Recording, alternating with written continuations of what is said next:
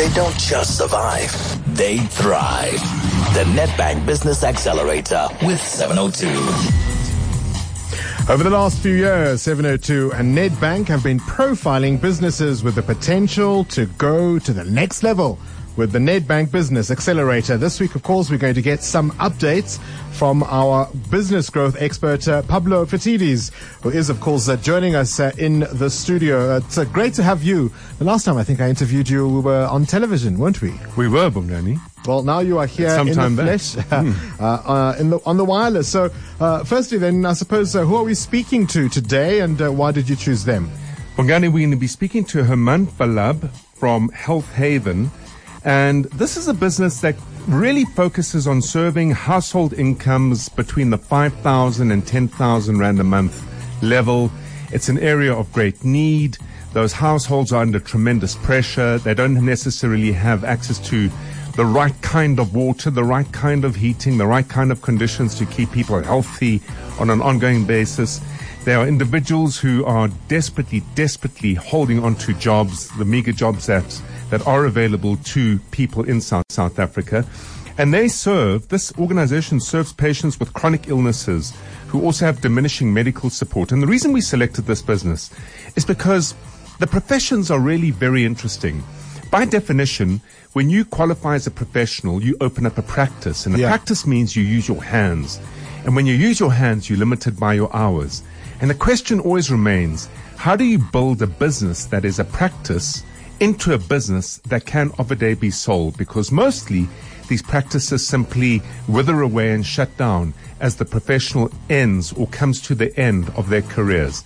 That's why we chose this. It's a great case study on how to get that right.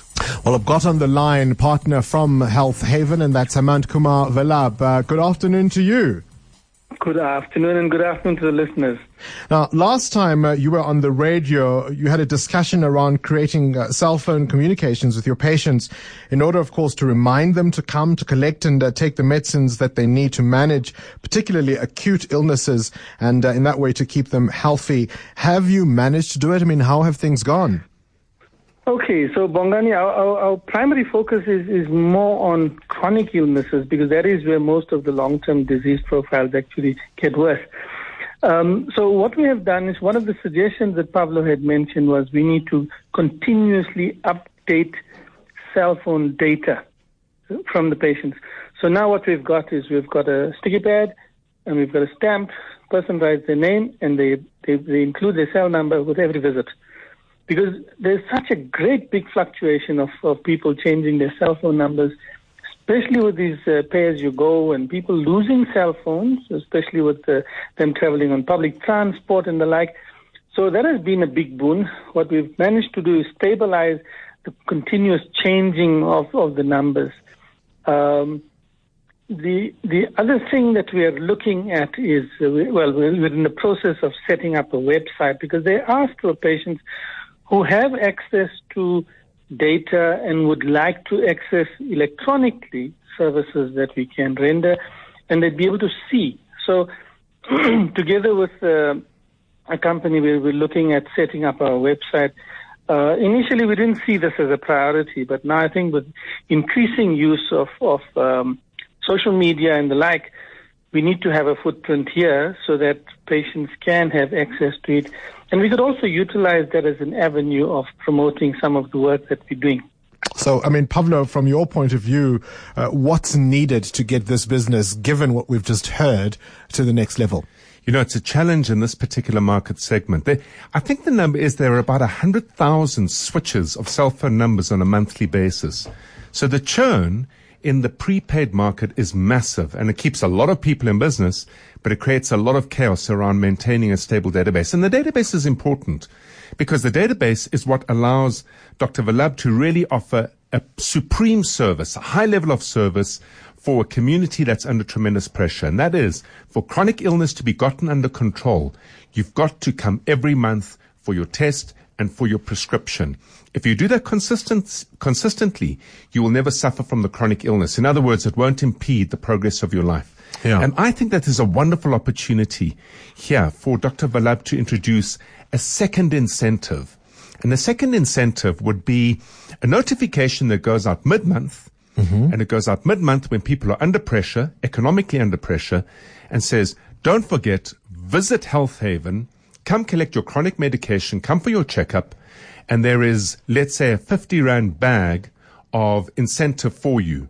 And in that 50 Rand bag should be medical products and over the counter products from the big pharma companies that are looking to serve and get their brands into this market. That packet of economy is enough to get anybody into his particular environment. Dr. Vallabh, what do you think of that? Is that something that you think uh, you could implement? It, it is certainly something that we're considering. I've just in, been in communication with uh, Medical Protection Society because, you know, we're a heavily uh, uh, uh controlled industry. Um, so they're waiting to hear from their lawyers to hear what, what specifically we could offer. But it, it is something that we're definitely considering. Um, in terms of like, we know that with diabetics, there's foot care is a big problem. So mm. we've communicated with one of the foot care manufacturing, foot, foot care cream manufacturers to say, listen, give us a, a tube of foot care cream so that that we could include in there. We know that diabetics get dental problems, so we could give them dental products, uh, flosses, toothpastes, toothbrushes. Um, we could even give them access to, to, to, to, to dental practitioners who, who can help them and guide them along that way. So we, we just need to, uh, within the confines of what we can do, be able to offer a decent, um, uh, what you call, incentive yeah. scheme.